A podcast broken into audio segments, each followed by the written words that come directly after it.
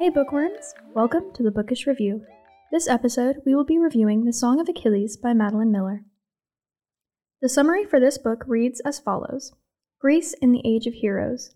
Patroclus, an awkward young prince, has been exiled to the kingdom of Phthia to be raised in the shadow of King Peleus and his son Achilles. The best of all Greeks, strong, beautiful, and the child of a goddess, Achilles is everything the shamed Patroclus is not. Yet, despite their differences, the boys become steadfast companions. Their bond deepens as they grow into young men and become skilled in the arts of war and medicine, much to the displeasure of Achilles' mother, Thetis, a cruel sea goddess with a hatred of mortals. When word comes that Helen of Sparta has been kidnapped, the men of Greece, bound by blood and oath, must lay siege to Troy in her name. Seduced by the promise of a glorious destiny, Achilles joins their cause, and torn between love and fear for his friend, Patroclus follows. Little did they know that the fates will test them both as never before and demand a terrible sacrifice. So, obviously, I read the book. Here are my thoughts on this piece of literature. The book started out extremely well, starting as these boys were kids. I find that the main characters, following the main characters pretty much from birth to death, is a solid choice, as it doesn't leave the reader hanging, wondering what they do next with their lives. It is a beautiful love story, yes, love story, between Achilles and Patroclus, and it details their travels as they grow beautifully, and then as they go to be trained by Chiron, and finally as they fight in the Trojan War. The book spans almost their entire lifetimes, though the way the book is written makes it seem like all the events happen in only a year or two. The wording is beautiful, the descriptions are vivid, and you can feel the connection between the two boys as deeply as if you were one of them.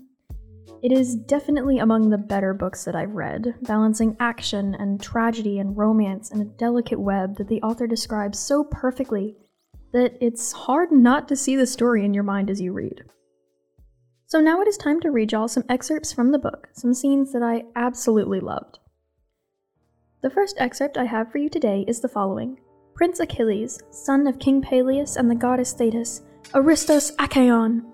As if in answer, the air changed. Bright sunlight broke and poured over Achilles, went rolling down his hair and back and skin, turning him gold.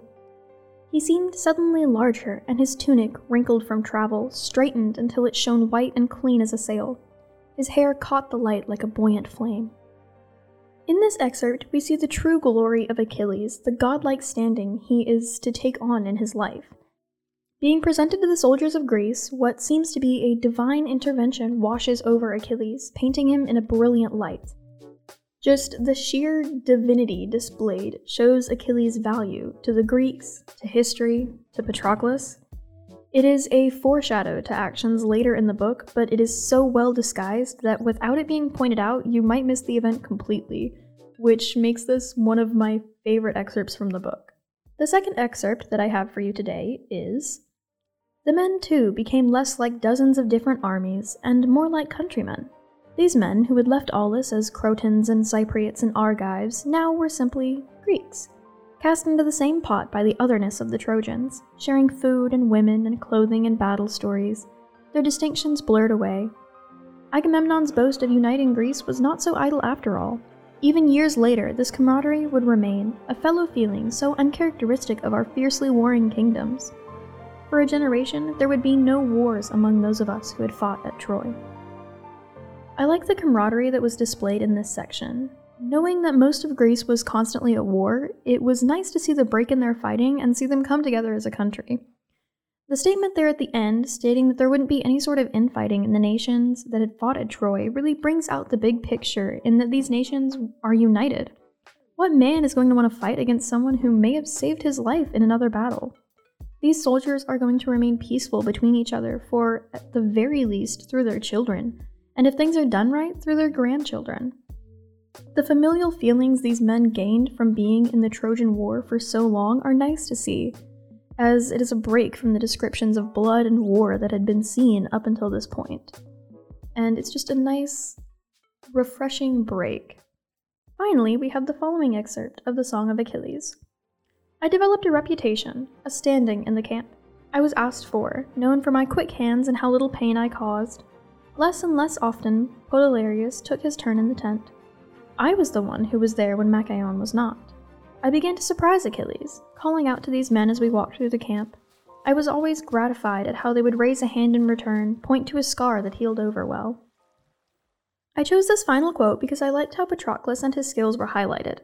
Patroclus is very skilled in medicine and healing skills, and those are highlighted here perfectly. Most of the story has been focused on Achilles and his greatness, so it was nice to see this break and see Patroclus really get to shine and see him shine mostly in his own way. This to me proved that Patroclus shouldn't be counted out just because he lives largely in Achilles' shadow. Seeing Patroclus' own skills being brought to light was refreshing and a nice break in the focus on Achilles. Plus, it shows us the softer side of the two boys. I did do a little research though, so if you've read the book and liked it, or if you're going to read the book because of this episode, then here's three other books that are similar, as well as a left field recommendation of my own.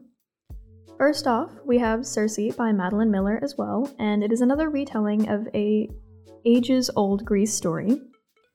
Secondly, we have the Iliad by Homer, which is another depiction of the story of Achilles, but a little bit more in the traditional Greek style. Lastly, we have a a cute series that is very well known for its comedy and its modern take on Greek stories, and it is the Percy Jackson series by Rick Riordan. My left field recommendation, which is very different from all of the books previously mentioned, is Six of Crows by Leigh Bardugo, which is similar in the way that it focuses on a group of essentially children to fix a major problem, but there's more people, there's more feeling, and this is also a duology. So there is a second book called Crooked Kingdom to read after you finish it. So, that was The Song of Achilles by Madeline Miller. Thank you for tuning in, and don't forget to be on the lookout for the next episode. Ciao!